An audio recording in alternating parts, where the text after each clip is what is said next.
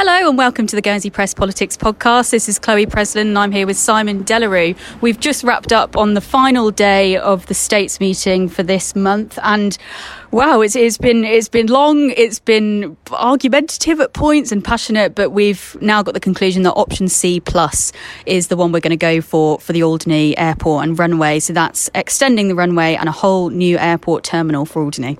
Yeah, absolutely. And it's going to mean that it's feasible for ATR aircraft to land on a regular basis uh, into Alderney. That is being seen as essential uh, from an Aurigny point of view in terms for them uh, becoming profitable uh, or at least breaking even, which are, of course they are under instruction to do.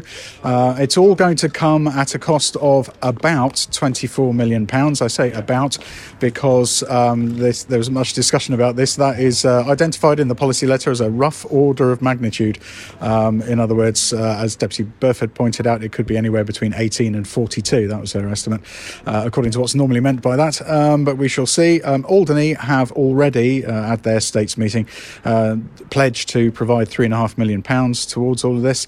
And uh, the argument has been from those who are the proponents, uh, notably Peter Roffey, the president of States Trading Supervisory Board, and Peter uh, the Policy and Resources president, of course, um, that ultimately, in the end, that's going to be the cheaper option because it's going to save money. Aurigny won't be losing money hand over fist. Alderney won't won't be losing money uh, operating with um, Dornier aircraft at the moment that they don't even make anymore, and it's difficult to find parts for.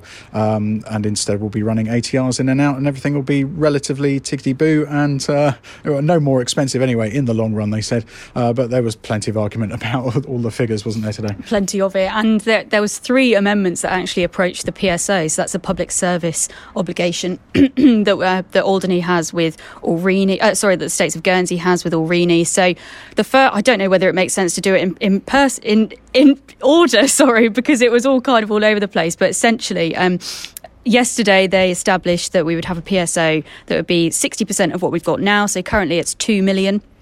Uh, deputies voted to have that reduced to 1.2 million or 60% of what it is.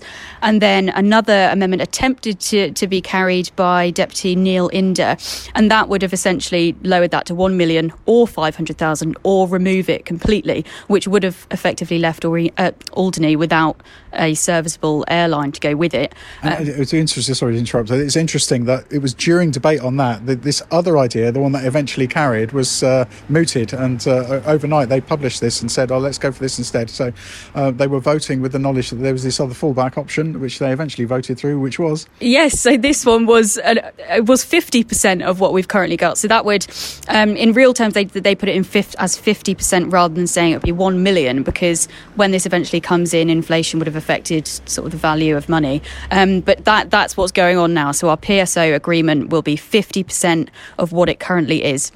Yeah, so um, there was all in all um, a, a, very happy crowd, wasn't there, of uh, Alderney. Um, uh, contingent, I was going to say representatives, but that, that is an official title. What I mean is members of the Alderney States who are here um, at, at, various times. We've had uh, Bill Abel, um, uh, we've had um, Alderney States member Boyd as well, well. Uh, Boyd Kelly, sorry, uh, and uh, yeah, Ian Carter has been here resolutely throughout this. Mm-hmm. Colin Le Ray, the airport, the ports director, has been in attendance throughout. It's been a much busier place actually than it normally is. Not quite as busy as when we had the discrimination debate no. not so long ago, but nevertheless, um, you know, it's it's it's been uh, something that they've had to watch very carefully. I think this was quite well summed up in a way by the contribution from Alderney representative Steve Roberts, who we've spoken about a lot recently, but um, he spoke today and really was ramming home just, you know, I think he said it several times over that this was the most important debate he's uh, been involved in at all and pretty much in his nine years the culmination of his career. Yeah, it, so in nine years of being a politician, this is the most important thing. And he's,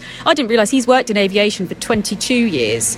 Um, so naturally, this is really close to his heart and extremely important to him. And he argued that um, he argued that maybe even more so than other deputies that are on the floor. But um, at the end of it, I, I, sat in the public gallery, and I hope she doesn't mind me saying that um, I overheard Deputy Sue Aldwell kind of lean over to the two Alderney representatives and say, "You can sleep easy tonight," and they both sort of nodded their head and said, "Yes, definitely we can." And I think that was a nice way to sum it all up. Yeah, and uh, there, were, there was other um, airline experience within the chamber today. Uh, Deputy Yvonne Burford is a former pilot. I was told earlier that uh, she had the opportunity at one time to, to fly Concorde Um, so an experience. I don't think they'll be flying that into Alderney runway anytime soon.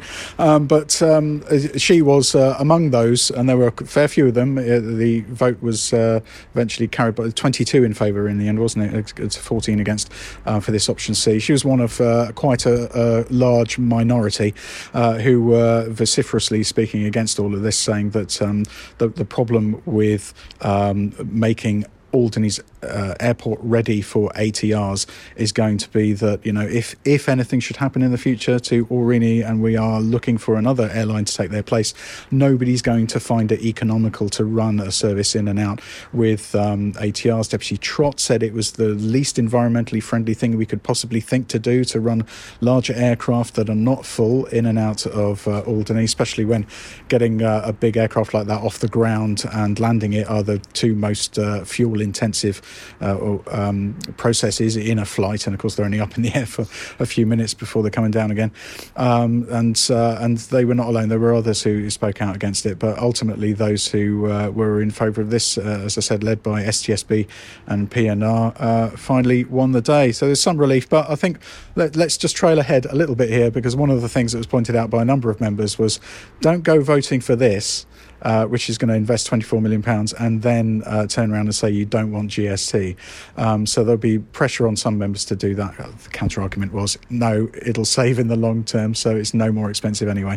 Uh, we haven't heard of the end of this um, argument, but anyway. Um, there we are. We've heard the end of it for now, at least, uh, in this December States meeting. So that's all from us for now. And I'm extremely sad to say it's all from Chloe at all on this podcast because you're uh, taking off around the world. Not, I am. Not in a Dornier. Not in a Dornier, and I'm not going to Alderney, but I am off on my travels. So this has been my last States meeting. I said my first few byes today to a couple of deputies and a couple of representatives, which was quite horrible to say the first byes today, but it's been lovely, and I hope um, you've enjoyed listening to us. But I'm sure I'll be back again soon. Well, you'll be sorely missed. Uh, that's all from us for now. Good night.